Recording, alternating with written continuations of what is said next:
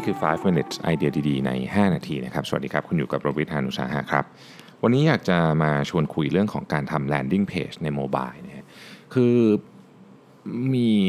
อีก episode หนึ่งใน Mission to the Moon ที่พูดเรื่องของเทรนด์ของ Travel นะครับ และหนึ่งในเทรนด์ที่มันโตจริงก็คือการการใช้ mobile ในการจองสารพัดทุกอย่างที่คุณไปเที่ยวเนี่ยนะครับ แต่ว่าการทำ mobile เว็บไซต์เนี่ยมันก็มีข้อคควรคำนึงถึงนะครับ วันนี้ก็จะมาพูดถึงเรื่องของ landing page เนี่ยว่าแบบควรจะต้องมีอะไรบ้างนะครับ โดยโดยเราจะเอาตัวอย่างของ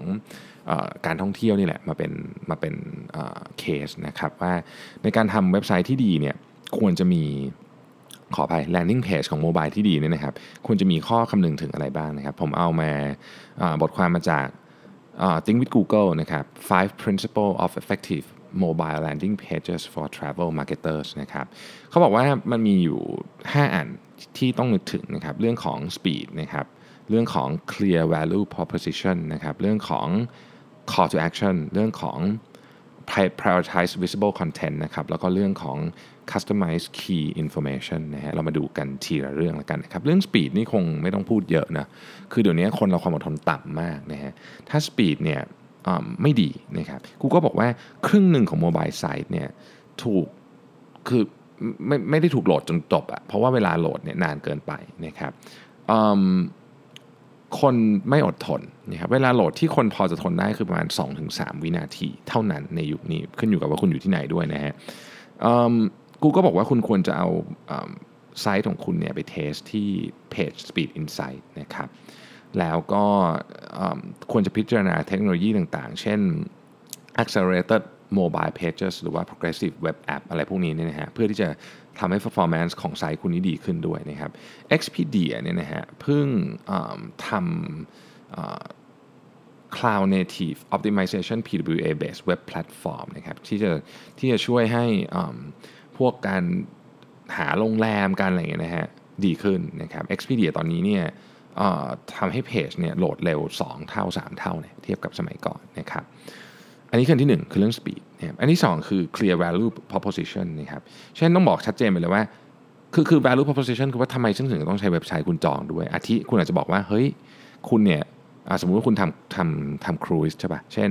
บอกว่าเป็น voted number one cruise line อย่างเงี้ยนะครับหรือว่าถ้าเกิดคุณเป็นโรงแรมคุณอาจจะบอกว่า โอเคเรามี property เยอะที่สุดในยุโรป มากกว่าแบรนด์ไหนๆอะไรเงี้ยคืออันนี้มันต้องเป็นสิ่งที่แบบคนเห็นแล้วแบบเออเฮ้ยอันนี้น่าจะเป็น value ที่ที่น่าสนใจนะครับ อันที่3เนี่ยนะฮะต้องทำ call to action ให้ชัดเจนเนี่ย call to action เนี่ยมันต้องชัดมันต้องเห็นแบบมันต้องมีความใหญ่ประมาณหนึ่งนะครับมีมันต้องชัดแล้วก็มันต้องมันต้องเขียนชัดให้รู้เรื่องว่าจะให้ทำอะไรนะครับอย่างเช่นต้องบอกว่า contact us book now อะไรเงี้ยนะฮะและควรจะทำให้เห็นมากกว่าหนึ่งครั้งด้วย ในการทำ landing page นะก็ขึ้นอยู่กับการดีไซน์นะครับ อันที่ 4 คือ prioritize visible content นะฮะคือ content ของของของ landing page เนี่ยมันจะมีเยอะมากถูกไหมคือเรามีเรื่องอยากจะพูดเยอะนะครับ คุณก็ต้อง prioritize มันก็เหมือนการ present ไอเดียให้กับ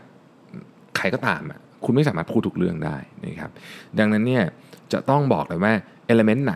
ควรจะอยู่นะครับและถ้าเกิดคุณต้องการจะ prioritize เนี่ยอะไรมันจะเป็นมันจะเป็นส่วนที่คุณจะให้ให้น้ำหนักเยอะนะครับจะได้คือ developer เขาจะได้รู้ว่าโอเค สิ่งที่เขาต้อง optimize คือมันต้องมีเรื่องหลายเรื่องต้อง optimize เช่น ภาพนะครับคุณภาพของมันและ speed จะอะไรสำคัญ มันก็ขึ้นอยู่กับว่าคุณจะเอาคอนเทนต์ ประเภทไหนขึ้นมาด้วยนะครับ อันสุดท้ายนะฮะ customize key information นะครับ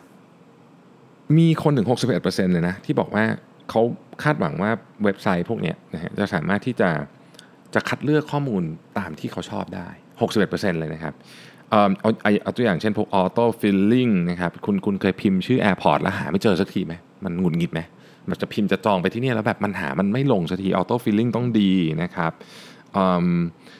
มีลิงก์ของที่เราเคย search มา auto suggestion feature อะไรพวกนี้เป็นต้นเนี่ยนะครับจะทำให้คนเนี่ยช่วยได้มากขึ้น หรือพูดถึงเรื่องของ